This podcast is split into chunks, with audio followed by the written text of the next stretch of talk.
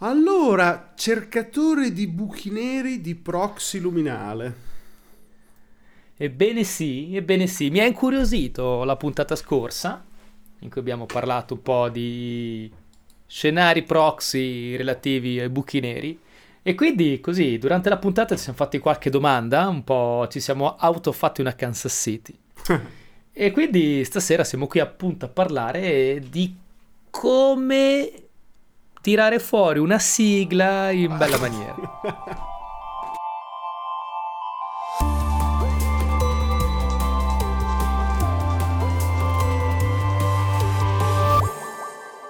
Mamma mia, questa qui proprio mi hai preso alla sprovvista, quasi come i 5 minuti di oggi. Bravo, come Microsoft che ci ha Come preso alla Microsoft, sprovvista. Così che passa, sta, andando- sta passando, sta sorpassando da destra tutti in nell'ultimo tempo. Qualsiasi con, eh, cosa. con le AI, adesso anche con la fusione nucleare. Insomma, Microsoft ha- è venuto fuori che ha investito una, una stecca grossa in un'azienda che si chiama Elion, che fanno ricerche nell'ambito della fusione nucleare con eh, metodologie diverse da quelle che sono il tokamak e lo stellarator, che sono le due tecnologie mo- dominanti mondiali. Ricordiamo che ad esempio l'ITER, Esatto. quello che è in costruzione in Francia, che è un progetto di tutto il pianeta, praticamente tutti insieme, è un, ehm, è un tokamak che è una tecnologia in realtà degli Mhm. anni 60. Lo Stellarator era stato tentato in America diversi anni fa, ma il tokamak per ora sembrava quello, sembrava quello più po- potenziale. Invece ora. Elion ha un, ha un metodo nuovo, è molto complicato, è legato allo scontro di, di due onde ad altissima potenza, ma massima sincronizzazione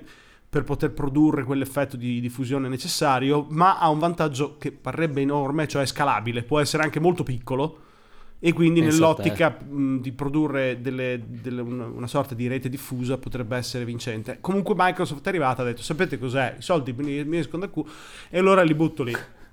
Nel No, dubbio mi compro nel 50 megawatt. Quanto sei comprato? 100 megawatt mi sembra di... Una roba del Ma genere. comunque sì. più che altro ha pre- dei megawatt inesistenti, cioè praticamente Eh. ha motivato, ha motivato la- l'investimento nell'azienda comprando fondamentalmente energia, però in questa fase è un'azienda che non produce ancora energia diciamo a gradiente positivo, però è potenziale.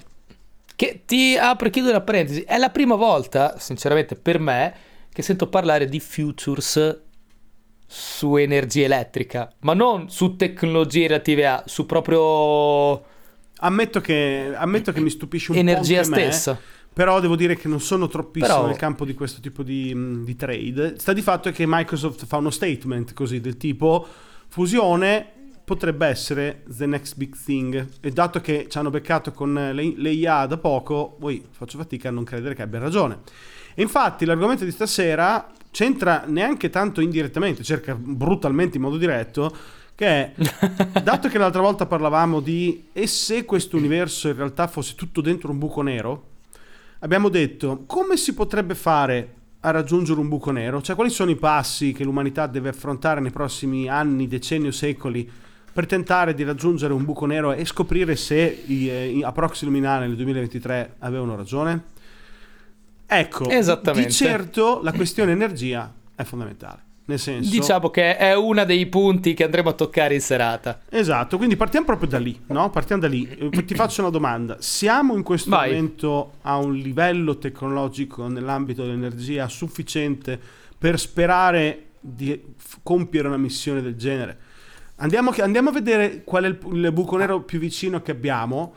Quindi E, te- da- e intanto che lo cerchi ti rispondo assolutamente no. adesso chiedo a ChatGPT perché ho fatto l'abbonamento da poco, quindi qual Attenzione. è sì, il buco nero più vicino alla Terra? Mi risponde che il buco nero più vicino alla Terra si chiama V616 Monocerotis, anche noto come A0620. Ha le idee, poco- ha le idee confuse. Va bene. È Eh, a 3000 anni luce di distanza nella costellazione del Monocero. Però c'è da dire che non è detto Ok. che sia il, um, il più, il più vicino, eh, ce ne potrebbe essere anche uno a soli mille anni luce dalla Terra e quindi è già diverso. Inoltre stiamo parlando dei più grossi, io ho sospetto che potrebbe essercene di più piccoli che ancora non siamo in grado di identificare. Quindi facciamo finta che, per comodità, perché altrimenti diventa impossibile, ce ne sia uno almeno a diciamo 100 anni luce. Perché mille anni luce, oggettivamente parlando, interrompe il discorso istantaneamente. È, dobbiamo inventare prima il viaggio uh, superluminale e la, eh, il warp spazio-temporale. Quindi, vabbè. Dobbiamo fine... prima cambiare nome al podcast. Eh, fi- fine puntata. Quindi dobbiamo pensare a una, a una distanza che sembra raggiungibile quando in realtà sono sboranta miliardi di chilometri, ovviamente. Però 100 anni luce suona già diverso che mille anni luce. No, concordi? Suona, suona. Perché comunque sia tra 100 anni luce e 1000 anni luce secondo me, nella scala tecnologica necessaria per raggiungere queste distanze, a oggi 100.000 secondo me non fa differenza. Ah, oh, pa- premesso, ovviamente per come siamo spianati adesso non fa alcuna differenza e concordo pienamente. Diciamo che dobbiamo far finta di capire quali sono i passi necessari. Allora, Esatto. Che potrebbero volerci anche decenni o secoli, millenni, non lo so, però di base, di certo l'argomento iniziale è a livello energetico per me non siamo proprio neanche nello stesso campionato. Cioè, proprio non siamo nel campionato. No. Siamo come nel Settecento quando avevamo iniziato a ragionare che forse quei pezzi neri, forse bruciando, potremmo usarli per fare del vapore. Cosa, Guarda, cioè, siamo proprio me... ai, alle basi, basi, basi, sì, sì. basi, basi. Siamo alla stessa differenza che c'è tra 1700 con le prime mongolfiere con l'aria scaldata e i missili intercontinentali balistici. Secondo me, proprio la, se dovessi buttare una scala, è questa. Sì. Ora, ok, quindi partiamo dal presupposto che la prima cosa fondamentale è trovare il modo di arrivarci. Poi, quando abbiamo trovato il modo di arrivarci, diciamo che ingraniamo anche tutto il resto. Questo diciamo che è il un sine qua non, no? un punto sì. bloccante. A livello energetico dobbiamo cambiare i paradigmi. Dobbiamo trovare sicuramente un metodo ehm, di propulsione e forse non è neanche un metodo di propulsione. Noi siamo sempre abituati alla, no? a, a, alla spinta. Però chiaramente, anche se poi dopo, secondo la teoria classica, no? tu arrivi con la spinta al massimo alla velocità della luce, comunque sia, quando dici 100 anni luce, vuol dire che alla velocità della luce ci metti 100 anni.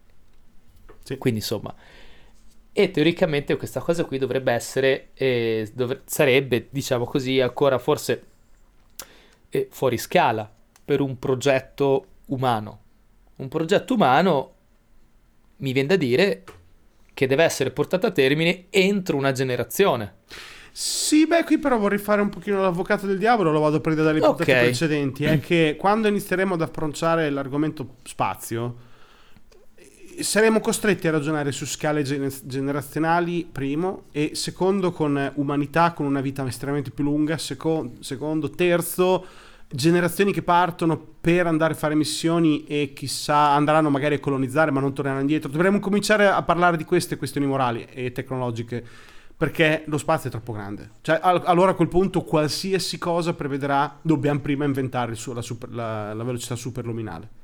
Prendete tutto. Anche solo andare su Alfa Centauri potrebbe essere un problema a questo punto. Quindi secondo me 100 anni uno dice vabbè l'umanità ha raggiunto un livello tecnologico che vive fino a 160 anni mettiamo no?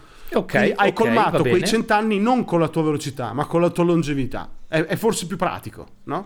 oppure abbiamo trovato forse, eh, più sensato forse no? siamo anche più vicini con la ricerca di adesso con la ricerca genetica o con la ricerca sì. medica forse è più fattibile allungare la vita dell'uomo che trovare una tecnologia che ci permetta di andare più veloce. Anche perché c'è un limite tecnologico, perché andare più veloci vuol dire c'è il muro della velocità della luce. Invecchiare tecnicamente potremmo anche a, durare a oggi, un po'. un sacco. Di diciamo che a oggi non è, non è ancora, non si è ancora trovato un limite fisico. No, non lo sappiamo.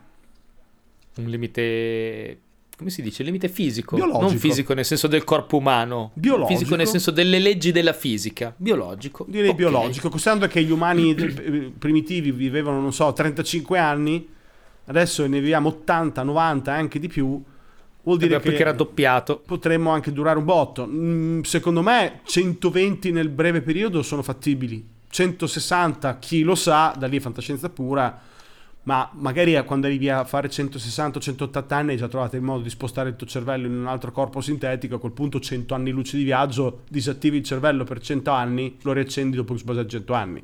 Cioè, diciamo okay, che okay, per sì. battere le lunghezze dovremmo ragionare tecnologicamente in modo diverso. Non so se mi spiego, nel senso che parlare di lunghezza eh, spaziale fa sì che nell'istante che vogliamo dire dobbiamo arrivarci entro tot, per forza devi avere un motore superluminale, cioè che va più veloce della luce. Quindi a quel punto fine di ogni E a quel, punto lì, a quel punto lì stiamo veramente speculando nella pura fantascienza. pura, perché quella è proprio una rottura di un limite te- tecnologico, non tecnologico, proprio fisico per le nostre leggi della fisica, quindi direi che siamo un po' là. Ma di certo Ok, ci- tutti questi ragionamenti partono da un assunto, ci serve un sacco di energia. Un sacco di energia, una madonna di energia, quindi un botto di energia. Una quantità di energia che a Non oggi non, si può produrre nel nostro pianeta. No, no, secondo me Giusto. no, secondo me no. Anche solo fare un lift off eh, serio dalla Terra verso fuori costa quantità immani di, di carburante ogni volta, si, si costa- si conta migliaia di dollari al chilo la roba che... eh, il costo per sparare qualcosa nello spazio se inizi Sì. a proiettarti là fuori non è fattibile che ci costi così tanto proiettarci là fuori. Dobbiamo scalare dobbiamo scalare per forza. Quindi lì l'energia è fondamentale. Eh, Ricordiamo che le missioni spaziali vengono valutate in dollaro al chilo, Esatto. come il mercato del pesce. Quanto costa la missione? Quanto peso? Allora mi costa tot, perché eh, si va a questo, a questo tariffario qui. Mi ricordo che la NASA aveva, era arrivata a ottimizzare a circa un milione e mezzo, due milioni di dollari a chilo e poi è arrivato Elon Musk che riutilizzando chiaramente Falcon 9 e tutto quanto con le sue nuove tecnologie è riuscito ad abbattere di 20 volte mi sembra eh, il prezzo quindi siamo nell'ordine di qualche centinaio di migliaia di dollari al chilo esatto quindi io costo 2 milioni di dollari in meno di te Esatto. Quindi l'unica cosa, l'unica cosa che mi viene in mente che può colmare questo gap è proprio la fusione. La fusione nucleare è, la- è l'unica tecnologia che abbiamo alla, a distanza relativamente eh, alla portata con cui puoi colmare perché l'elettrica, l'elettrico per dire la generazione delle rinnovabili è un, non è detto che sia in grado di fare ciò. Non è detto per niente no non è detto per niente. Almeno noi lo stiamo vedendo esplodere adesso a livello di diffusione, ma secondo me la, le- la- la rinnovabile sarà la regina delle rinnovabili, sarà proprio la fusione. Quella è la regina delle rinnovabili.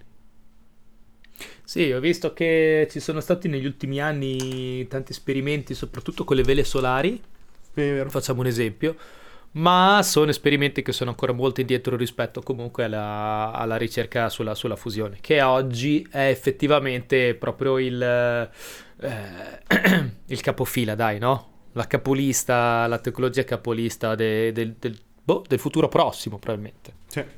Sì. Secondo me sì. Quindi come minimo, secondo me, prima di parlare di avvicinarci a un buco nero, abbiamo come minimo l'esigenza di aver trovato il modo di avere la fusione nucleare anche nello spazio. Cioè hai portato la fusione funzionante nello spazio. Quindi l'hai miniaturizzata, l'hai resa sicura, l'hai resa commerciabile, l'hai resa pratica, l'hai resa normale. 100 anni. Torre così, minimo. cioè tipo 100 anni. Sì, buttateli subito, 100 anni. Secco. Non credo meno. Cioè, Oh. Probabile, probabile, a meno che non ci sia una, un boost nella ricerca tecnologica in questo senso qui, ma non credo che a oggi il mondo sia, più, sia molto concentrato su questo qui, considerando che siamo molto più concentrati su cose come Taiwan, eh, Donbass eh, e politica, non tecnologia. Diciamo che adesso la maggior parte dei soldi vanno su altre strade. Premesso che non è, no, questo detto- non vuol dire che eh, non, non riusciamo ad andare a colonizzare, non so, Giove prima della fusione. Mm. Io parlo di proiettarci verso un buco nero. Cioè, noi possiamo anche colonizzare tutto il sistema solare, almeno con missioni unmanned. Magari manned no, ma unmanned sì.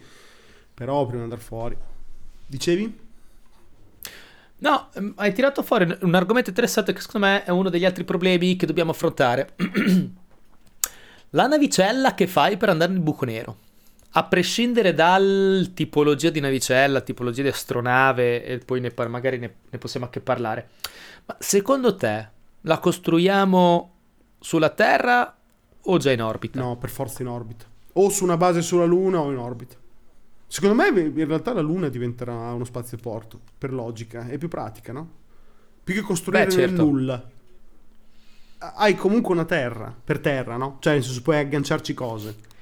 Sì, sì. Costa Ecco perché un ricordi- decimo so- sollevarsi di lì, se non meno.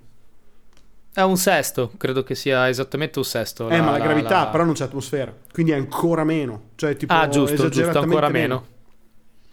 Perché ricordiamo che la Stazione Spaziale Internazionale, quindi attualmente l'unica base spaziale umana, non è che sta in orbita lì da sola, continua, continua è, un, è, fondamentalmente un, non mi ricordo come si dica un, segue le leggi della ballistica, cioè è un sasso lanciato, quindi per rimanere in orbita deve essere costantemente, si deve, costante, cor, si deve costantemente correggere traiettoria.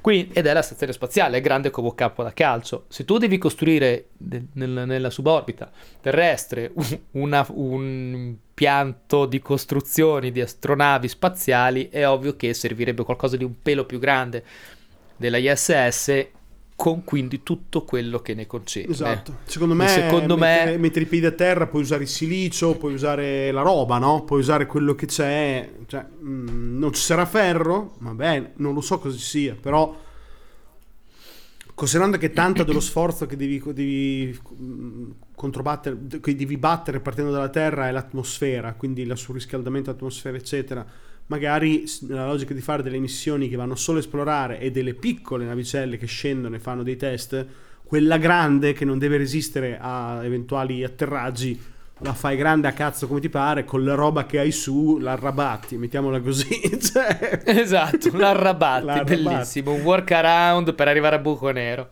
Cioè, Va bene, e poi vuoi che non okay. avremo una base umana sulla Luna stabile? Cioè io lo do per scontato questo. Magari non, lo, e lo vedremo, lo vedremo. Entro, il, entro, il, 30 secondo me lo vediamo qualcosa. Ma credo che sia effettivamente la prossima, la prossima missione sia arrivare proprio a portare, portare l'uomo stabile sulla Luna. Eh.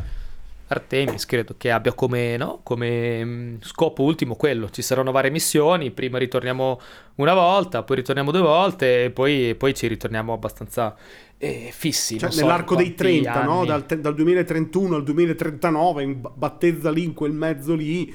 Sì, sì, sì, sì, sì, sì, probabili- do, probabilissimo, lo probabilissimo. Dai, cioè, lo do per scontato, sinceramente. Anzi, se non lo facciamo rimango deluso. No, credo proprio, proprio, che lo faremo, anche perché mi sembra di capire che eh, per arrivare su Marte sia un sine qua non, anche questo qui sia condizione necessaria e sufficiente, necessaria e non sufficiente per arrivare per colonizzare Marte. Credo che la Luna sia fondamentale. E, e come abbiamo appena detto, per i vari motivi ci sembra plausibile questa necessità. Esatto. Ok, adesso ti faccio una domanda io assunto che abbiamo trovato l'energia. Sì. Assunto che abbiamo trovato ingegneristicamente la quadra per arrabattare l'astronave. Assunto che abbiamo trovato anche ingegneristicamente il modo per fare per unire no, energia e astronave. Ok, cosa ci metti? Parliamo di una cosa un po' più terra-terra. Ok. Che tra pre- anche noi è anche nostra più, più vicina a noi. Logisticamente, cosa ci metti dentro l'astronave? Allora, per farti un viaggio di 100 anni luce. Io sono dell'idea che sono due ipotesi. O cioè, c'è cosa, l'ipotesi... ti, cosa ti porti dietro? allora, c'è l'ipotesi, tre ipotesi. Un'ipotesi che è parzialmente manned, nel senso che ci sono eh, androidi a bordo, magari governati da intelligenza artificiale, eccetera, ma non umani. E, okay. e quindi in collegamento diretto, come dei, come dei puppet, dei proxy, storie così e però dopo un po' la distanza diventa impossibile, quindi diventa automaticamente una gestione, una gestione, autonoma. Quindi vanno e scopriranno qualcosa. Poi manderanno un messaggio, ci metterà un botto a tornare, ma almeno abbiamo scoperto come è andata a finire. Parcheggia lì l'ipotesi. L'altra okay. ipotesi è che se okay. ci sono invece uomini, le ipotesi sono due, o eh, li fai nascere a ridosso quando mancano 30 anni con delle incubatrici, quindi crescono mm-hmm. e li hai lì mediamente giovani, pronti e addestrati, Oppure ci sarebbe teoricamente la criogenesi, ma io, sinceramente parlando, per me quella lì non la vedrò mai. Per me quella dei film di fantascienza dove ti addormentano, così ti risvegliano è una stronzata. Quella non, non funzionerà mai, secondo me. Ho sospetto. Beh, quella forse è figlia de, de, delle idee che avevamo negli anni Ottanta. Mm. Ma anche prima, Ok. è vecchissima. Penso che già negli anni inizi del Novecento fosse un'idea, l'addormentano, si risveglia. Ma per me è, è- è un escamotage letterario più che altro, nel senso, come fai? Li fai addormentare o li fai congelare? Sì, il cazzo. Cioè, non lo so, ho sospetto che se congeli il cervello... Ah, ok, è una licenza poetica. Sì. Devo far passare 80 anni, non so cosa scrivere. Vabbè, dorme e si risveglia dopo Sì, 80 è anni. un, posto. è un espediente narrativo per fare, per, per fare andare avanti la trama, un McGuffin narrativo. Non lo so, secondo me non lo vedo plausibile. È più plausibile l'ipotesi che mandano un'incubatrice con robot, servo robot a gestione e non so, 25 anni prima dell'arrivo fanno nascere e, e crescono persone con quello scopo. Se Mm. devi farla mend, se devi farla mend. L'altra ipotesi di mandare intere famiglie su e li fai stare via cent'anni e devono creare una loro community per andare su è impossibile. Cioè, la vedo quasi impossibile perché siamo umani. Al cui- Secondo me è impossibile, Alla seconda sì. generazione ci siamo già rotti i coglioni di quello che volevano i nostri nonni, facciamo girare la, la nave e ci atterriamo nella prima spiaggia che troviamo fuori porta. non la vedo fattibile. Sì, penso che in questo caso qui il limite scientifico sia il cervello umano, il la cervello mente umano. umana, la psicologia comportamentale, la sola necessità di socialità dell'uomo che, eh, che probabilmente non riuscirebbe a reggere un'intera vita un'intera vita in, in- in- in un'astronave. Sì. Nasco e muoio lì dentro, conscio del fatto che vivrò tutta la vita lì. Non dimentichiamoci che noi abbiamo magari creato le tecnologie più incredibili del mondo, abbiamo, pass- abbiamo creato le lingue, la musica, l'arte, l'internet e sto cazzo, ma a livello biologico siamo come quelli che inseguivamo le- i bufali 80.000 anni fa e avevamo fretta di trovarli. Cioè non è, che, non è che esattamente siamo cambiati chissà quanto, il nostro cervello non è cambiato un granché, anche le pulsioni che dimostriamo giorno dopo giorno non sono cambiate un granché. Quindi ho il sospetto che anche fra cento anni saremo molto simili, ma, ma solo condizionati culturalmente, sempre di più, come lo siamo anch'io e te adesso. Questa effettivamente è un'ottima osservazione, sai. Eh. Abbiamo, siamo riusciti a fare passi da gigante in qualsiasi, in qualsiasi campo, anche a livello biologico, eh, nulla da dire. E nella medicina, nella, nella- nella- nel mantenere il corpo e quant'altro, nelle terapie geniche, nelle medicine e quant'altro, ma il cervello incredibilmente, le pulsioni istintive, forse mi viene da dire, non- magari non quelle istintive, più quelle primarie, non sono cambiate in 80.000 anni. No, non sono cambiato affatto, cioè, sono cambiato un po', ma perché la cultura è un hack. Te che vieni dall'informatica, Si sono- la cultura è un hack. È un hack eh, si sono adattate, sì, sì, si sono adattate al progresso, ma eh, le basi non sono mai state stravolte. No. Quelle, quelle sono. La voglia di fare una cosa è la stessa voglia che avevi 80.000 anni fa. Magari sono cambiati un po' i paradigmi, ma il concetto in sé rimane lo stesso. Esatto. E questa cosa qui forse ce la porteremo avanti, forse che poi tra parentesi viene anche da pensare, e qui cado un attimo nella metafisica o nella psicologia, forse sono proprio quelle- quei concetti lì che ci rendono esseri umani, Probabile. forse, non lo so. No, è probabile, è probabile, perché noi culturalmente ci siamo eh, piegati, mossi, eh, cartocciati, abbiamo fatto tutte le giravolte possibili perché la cultura è quello che abbiamo inventato per diventare dei superuomini, no? Grazie alla cultura, alla trasmissione della cultura siamo diventati superiori ai mammiferi che eravamo. Ma siamo mammiferi, cioè non è che hanno cambiato un granché. Quindi o prendi Esatto, esatto. delle famiglie, li, gli sopprimi a livello ormonale completamente, li annichilisci a livello proprio di stimoli ormonali, li- non li rendi più umani, fondamentalmente. Ma a quel punto. Però eh, hai detto proprio eh, questo, è com- non li rendi più esatto, umani. come mandare dei robot. Eh, eh, alla fine dei conti, Esatto. penso che sia veramente da sempre, da quando siamo scimmie intorno a, a neanche al fuoco, ne- nella grotta, che il giovane si ribella al più anziano, che vuole l'indipendenza, che vuole trovare se stesso, che va, abbandona il branco per farne uno suo. Te metti alla terza generazione chiusi dentro una scatola con ancora i vecchi lì. No- no- no- non, la vedo, non la vedo possibile. Diventa una dittatura in 5 minuti e dopo la dittatura viene sempre il caos. Quindi non- quello per me è proprio impossibile. È, è- è più impossibile quello che la criogenesi, per quanto mi riguarda. Cioè, O- ok. magari le inventiamo un modo per congelare quattro stronzi, ma di sicuro non li facciamo essere meno stronzi. Questo è impossibile. Eh. quindi- Forse, forse trovi il modo per congelarli, ma non per scongelarli. Esatto. Perché l'idea è solo congelarli e Esatto. basta. Quello è facile. quello è- Il signor Bofrost, Enrico, sponsorizzato da Bofrost. che salutiamo, il nostro sponsor. Ravioli spaziali. Ok. I ravioli...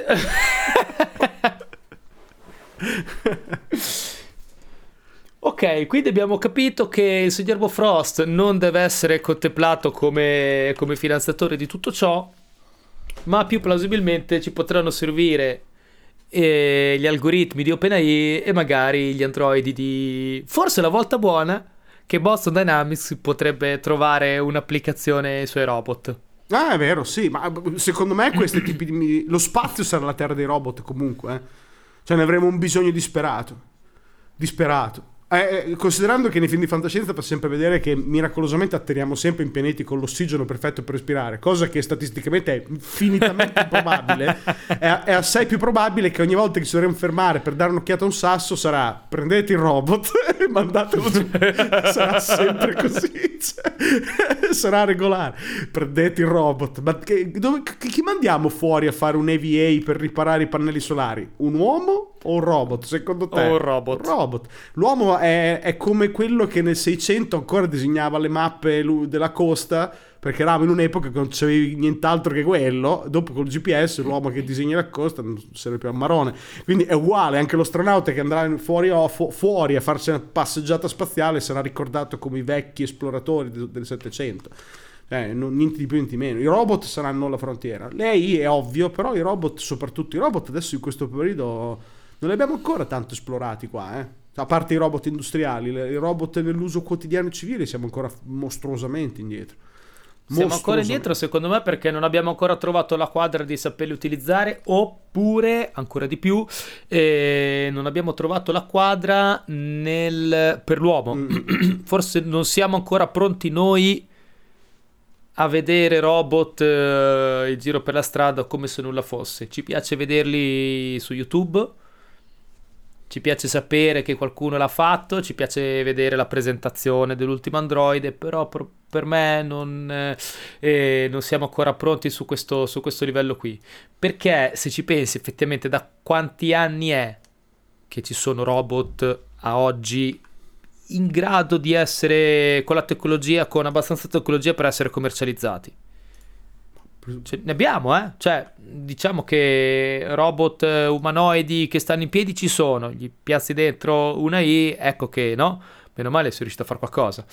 Però non hanno ancora unito i puntini, quindi ci deve essere qualcosa non tecnologico che blocca. E secondo me questo blocco è più un blocco, eh, non dico etico quanto forse sociale. Beh, sì, secondo me hai ragione. L'aspetto della, mm, dell'Uncanny Valley di, di temere di, mm, il robot che prende il, contro- che prende il nostro posto nella società. Cioè, sì, si entra, in, si entra in certi territori interessanti a livello insomma, tematico. Secondo me la, le AI e i robot andranno più o meno di pari passo concettualmente, nel senso che adesso hanno fatto presto a tirare fuori dei, l'argomento AI, anche se non siamo ancora a quel livello, perché è un software, no? È che l'hardware ha dei problemi diversi ha dei problemi diversi, ma nell'istante che l'hardware sarà adeguato avremo le stesse questioni, tipo ma è giusto che ci rubino il lavoro, è giusto che si comportino come noi, è giusto che... È uguale, è un cacchio, è la stessa cosa eh, che, che, succederà Vero.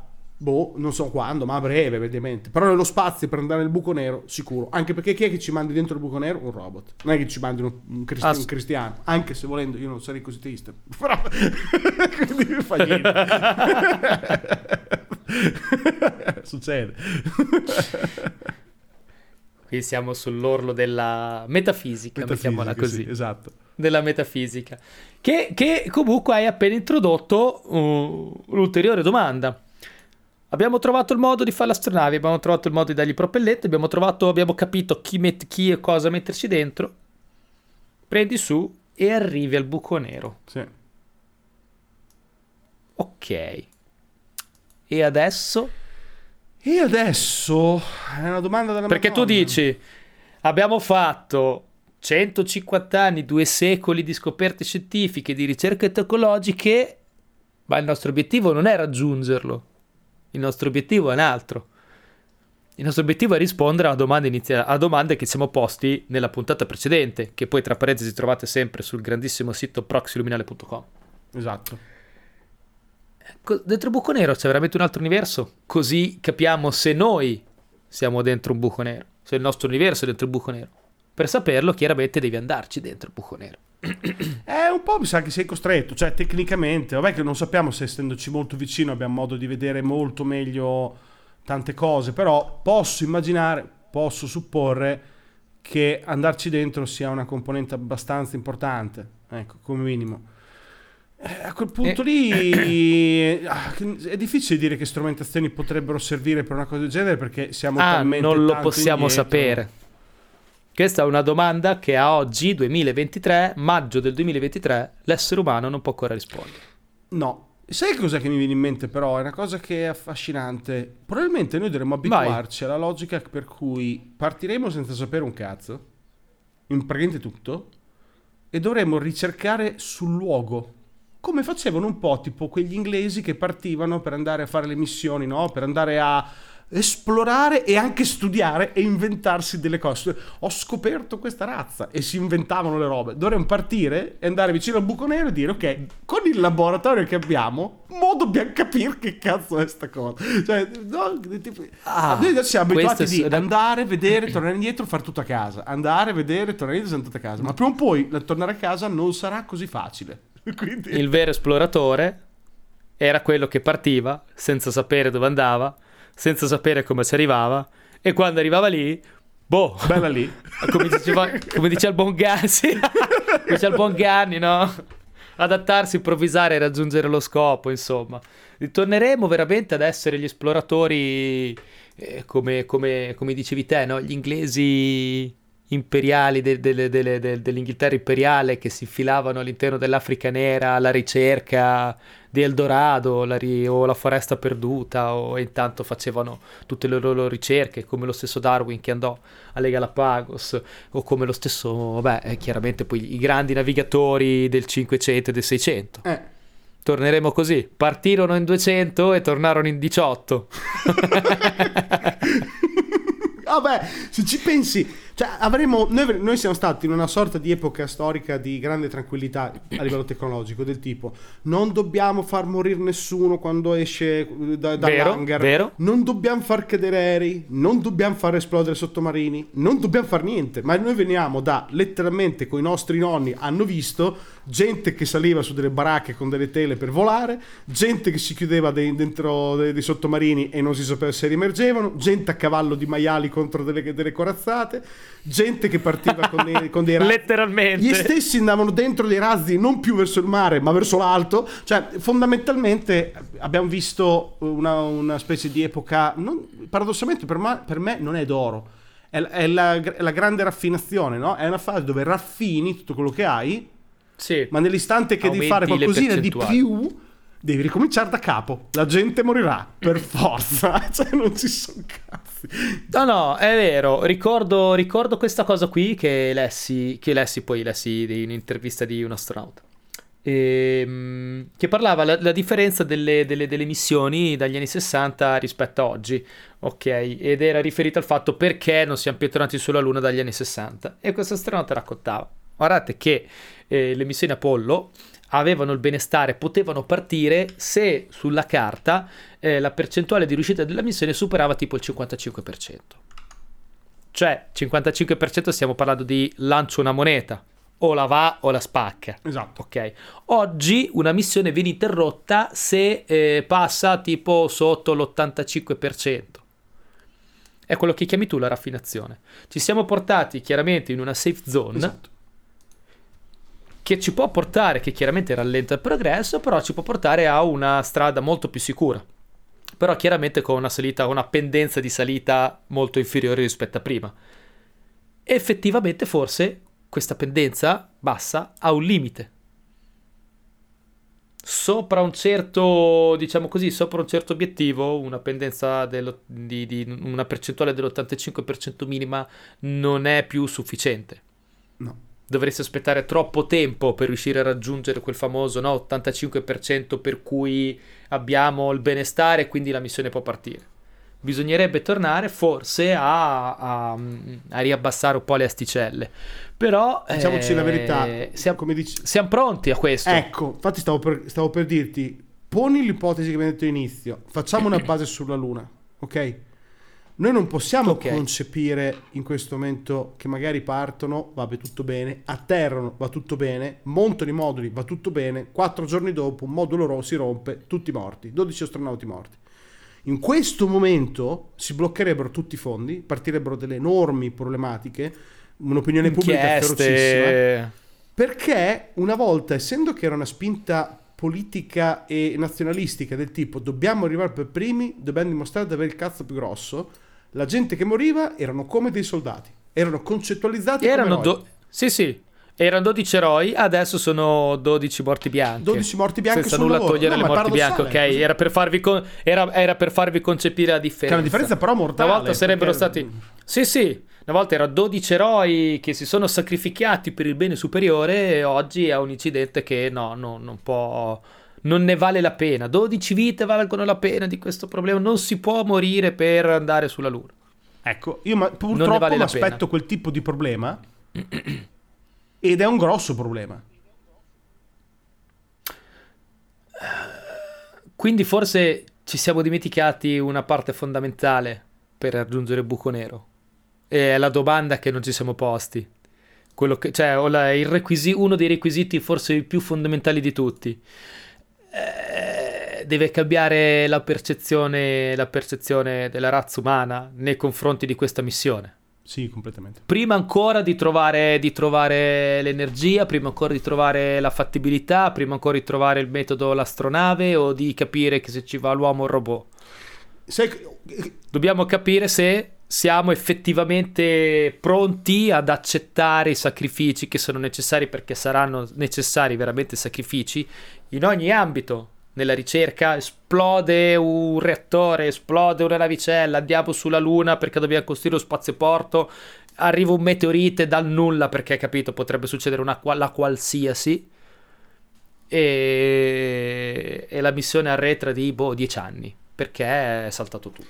Deve cambiare la nostra percezione dello spazio e di noi nello spazio. Nel senso, la percezione che avevamo negli anni 60, che era ancora esplorativa perché era ancora tutto sconosciuto, dovevamo vincere la gara, no? C'era la logica di vincere la gara. Sì, sì, Eri vero. pronto a tutto pur di vincere la gara. Ed era fondamentalmente questa cosa, aveva un po' intossicato nel senso positivo anche l'immaginario collettivo che si immaginava spazio, che si immaginava astro- eh, astronavi, che si immaginava futuro, che si immaginava l'umanità dovunque. Tutte queste cose adesso sono passate molto in secondo piano. Paradossalmente lo spazio non gli interessa granché di persone. Quindi finché l'opinione pubblica non gira e pensa lo spazio è dove noi dobbiamo andare perché noi come razza umana dobbiamo andare nello spazio, finché questo pensiero non si innesta come un, un- un seme no? all'inception nella testa delle persone, Ok, non accetterei mai sì. quanti soldi ci vogliono, i tempi che necessitano, i rischi che corri, i caduti che ci saranno. Quindi non solo la nostra percezione verso la missione del buco nero, è proprio la nostra percezione come esseri, come esseri umani nello spazio Nello che spazio. adesso in questo momento qui è tragicamente in secondo, terzo, quarto piano. Ci sono gli appassionati, eh, ce ne sono tanti, non lo nego, ma non ce ne sono neanche infinitamente come era una volta. Una volta accendevano la TV di corsa per guardare un atterraggio o una partenza, perché era la cosa più figa che c'era. Ah, sì. Quindi se dopo scoppiava un, un Adesso- Challenger là nel nulla, però è scoppiato nel cos'era il, il Challenger 6, qual è quello che esplose? Non mi ricordo qual era esploso che ha causato alla fine la morte del, del- del programma Shuttle, non mi ricordo qual è stato. Non mi ricordo se il Challenger Eh, o l'Endeavour. uno dei due. Uno dei due. Sì, ce n'era quello del, 90 del 2003, mi sembra. Mi, mi ricordo che è successa una roba simile. Comunque, Ce ne, ce ne sono stati due, uno nel 96, uno nel 2003. comunque il concetto è che de- devono, essere- devono passare molti anni ed, era già una fase di transizione. Noi per anni non abbiamo. Il Columbia, Columbia. scusa. Noi non abbiamo neanche avuto uno shuttle Columbia del anni. 2003. Non abbiamo avuto un, un vettore occidentale per decenni. Cioè, Ah, dal 2003 al, ehm, alla Crew Dragon di Musk di cosa l'anno eh, scorso, due anni fa, due- 2020. Due, due decenni. per la corsa spaziale due decenni è una follia. Cioè, finché non, ci, non, ci, non percepiamo che lo, lo spazio è la nostra unica valvola di, di crescita a livello di specie, de- però deve cambiare Ok. l'umanità. Cioè, deve proprio cambiare l'umanità nella testa. Nella testa la gente deve cambiare. Prima di pensare al buco nero, fuori di pensare al buco nero dentro, praticamente. Quindi Meno Biden, meno Putin, più Musk eh, e più Branson. Eh, probabilmente, forse, non so, un Musk che compra Twitter e inizia a fare proselitismo, altri grandi magnati della tecnologia, non so, un Sam Altman che è appena apparso, un altro che apparirà. Devono iniziare a fare pro- campagne, campagne, campagne fare, e, e spostarci verso una tecnocrazia. Ok, una tecnocrazia Mhm. può Ok. portarci lì. Il primo presidente americano che dice l'America eh, deve andare nello spazio perché dobbiamo conquistarlo tutto noi. America, a me. Allora, ok, ma finché non dicono questo, dicono una mera di minchia, difficilmente lo faremo perché no- al primo morto su Artemis si fermerà tutto per 5 anni. La roba che hai mandato non servirà per niente, tutti i progetti andranno scraped, andranno da rifare e Ok. quindi fondamentalmente muore lì. Il primo morto, basta- ne basta uno, secondo me. Quindi alla fine della fiera, incredibile la- questa, questa- questa cosa del dualismo umano, della, la- questa ironia dell'u- dell'uomo, che il primo, il primo grande ostacolo per l'uomo nello spazio è l'uomo e non è lo spazio.